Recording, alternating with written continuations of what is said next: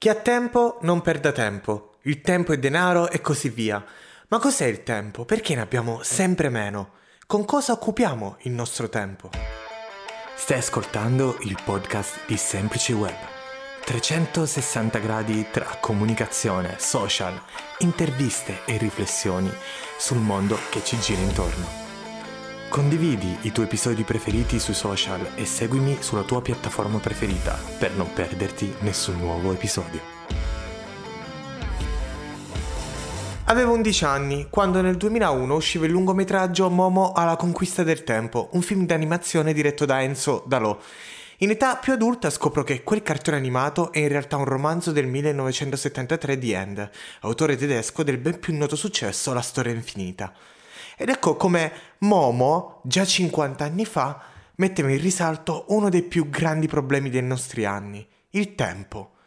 Quando ero piccolo la vista di un simile lungometraggio, parlo del lungometraggio, mi lasciava abbastanza perplesso. Non voglio spoilerare, ma quello che il film voleva comunicare allo spettatore era che il nostro tempo è praticamente già terminato, quindi l'unica cosa che ci aspetta è la morte.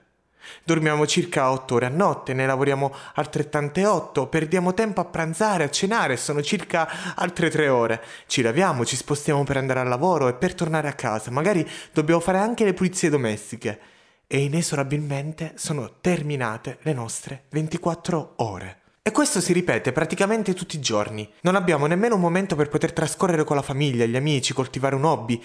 Non possiamo permetterci di sprecare il nostro tempo, perché dobbiamo fare, abbiamo sempre da fare. Non possiamo ascoltare, parlare, dialogare. Così accade che un barbiere non scambi più una parola con il cliente perché perderebbe più tempo. Un padre non giochi con i suoi figli perché deve finire di lavorare anche a casa. Un marito non abbia tempo di ascoltare sua moglie e viceversa. E così ci ritroviamo completamente soli. La nostra società è andata via via strutturandosi verso una frenesia dove la velocità è un fattore predominante. Dobbiamo avere tutto e subito. Un esempio ne sono le spedizioni, il commercio online. I pasti devono essere sempre più frettolosi perché mangiare è diventato solo pura sopravvivenza per mantenersi in piedi e il sonno è quasi opzionale. Anche questo podcast deve essere molto veloce perché lo ascoltiamo di sfuggita. Chi come me è nato negli anni 90 sicuramente avrà notato un'evoluzione peggiorativa del benessere generale nel corso di circa un ventennio, con una spinta sempre più rapida negli ultimi dieci anni. Non si parla solo di questioni economiche, anche perché senza essere troppo retorici, chi è povero difficilmente diventa ricco, anche se un ricco può facilmente perdere tutto, ma in buona sostanza, sotto quel punto di vista, la maggior parte di noi è sulla stessa barca. E parlo di chi come me ha raggiunto più o meno la soglia dei 30 si arranca cercando di investire il tempo in qualcosa di produttivo, ma lo stesso tempo ti viene risucchiato da un lavoro che non frutta ciò che tu rendi. Come già detto, chi ha i miei stessi anni avrà notato un forte cambiamento, per non parlare di chi è nato negli anni 70-80. Non si tratta di una pura nostalgia dei bei tempi andati, si tratta di una vera e propria piaga che più di ogni qualsivoglia pandemia ha appianato e distanziato i rapporti sociali e soprattutto umani. Il tempo che ti viene concesso è veramente poco per vivere felice. Perfetto. Com'è possibile uscire da tutto questo? Non è possibile uscirne. Sarebbe come voler abitare su un altro pianeta. Forse qualcuno sta già mettendo le basi, ma per noi comuni mortali non c'è possibilità di fuggire. L'unica possibilità che abbiamo è sapersi organizzare, saperci organizzare. Sì, lo so cosa state pensando. Adesso questo ci dice che dobbiamo appendere una tabella al muro dove fissare tutti i nostri orari, appuntamenti, eccetera. No, sicuramente sarebbe impossibile da seguire una tabella del genere. Un giorno ci riusciamo, il giorno dopo già andiamo in iperventilazione d'ansia. Sapersi organizzare vuol dire porsi anche dei piccoli obiettivi ogni giorno. Certo, non è solo quello, però è anche concentrarsi un passo alla volta su un aspetto del nostro tempo che possiamo migliorare, proprio come fa un corridore.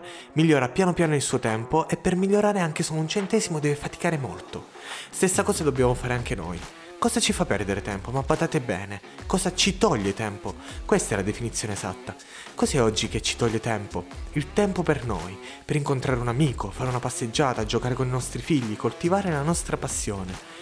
Possiamo unire l'utile al dilettevole. Possiamo migliorare un singolo aspetto oggi. Per cui non dobbiamo più seguire una tabella, bensì possiamo costruirci una nuova routine piacevole, dove lo scopo è guadagnare un centesimo in più non dobbiamo e non possiamo chiedere troppo a noi stessi perché non ce la faremmo. In pratica, la cosa giusta da fare è capire che siamo noi a gestire il tempo. Il tempo non può gestire noi. E se oggi becchi tutti i semafori rossi che ti fanno rallentare, non pensare che farai tardi. Pensa che hai un po' più di tempo per ascoltare il tuo show preferito alla radio, oppure semplicemente un po' più di tempo con i tuoi figli in macchina, quando li accompagni a scuola. La mattina ti svegli alle 7.30, svegliati mezz'ora prima e potrai goderti il tuo caffè, i tuoi biscotti, il latte, se ancora non sei intollerante. E poi quella doccia calda, bollente, che ti rigenera il corpo.